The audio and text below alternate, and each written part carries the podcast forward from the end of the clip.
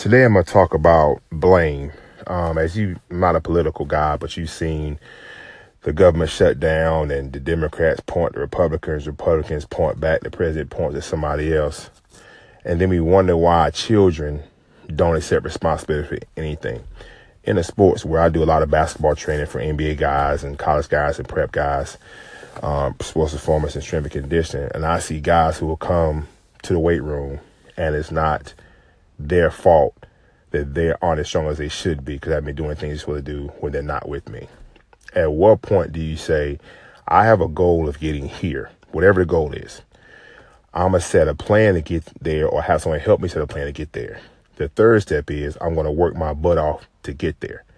We have a saying that fall in love with the process and the results take care of itself. But we're in a situation where if they don't get what they want, it's always someone else's fault. It's the coach's fault. It's this person's fault.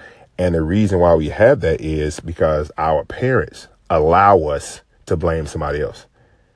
I was coming up through school and I told my dad I had a problem with the teacher. He said, I don't care what problem you have. That teacher has what you want. Go through what you to go through to get what you want. And once you're at school, you have to talk to the person again. Same thing I'm telling the high school guys. You don't let the coach, the coach doesn't let you shoot your step back. The coach doesn't let you throw the ball to the other team. The coach allows you, doesn't allow you to, play, you to go out there and not play hard.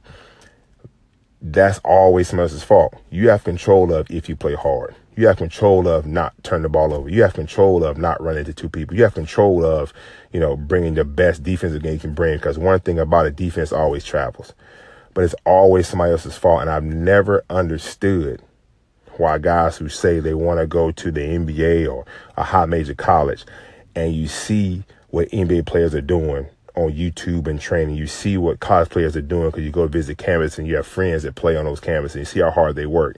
And to think that just because you want it to happen, it's just going to happen. That's impossible for me to understand.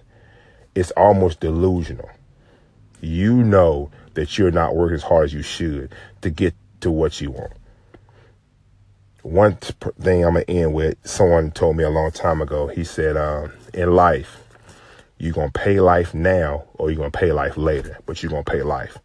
So my closing here is: decide what you want, help someone sit down with you with a plan, put forth the work, get rid of it's someone else's fault. If it's to be, it's up to you.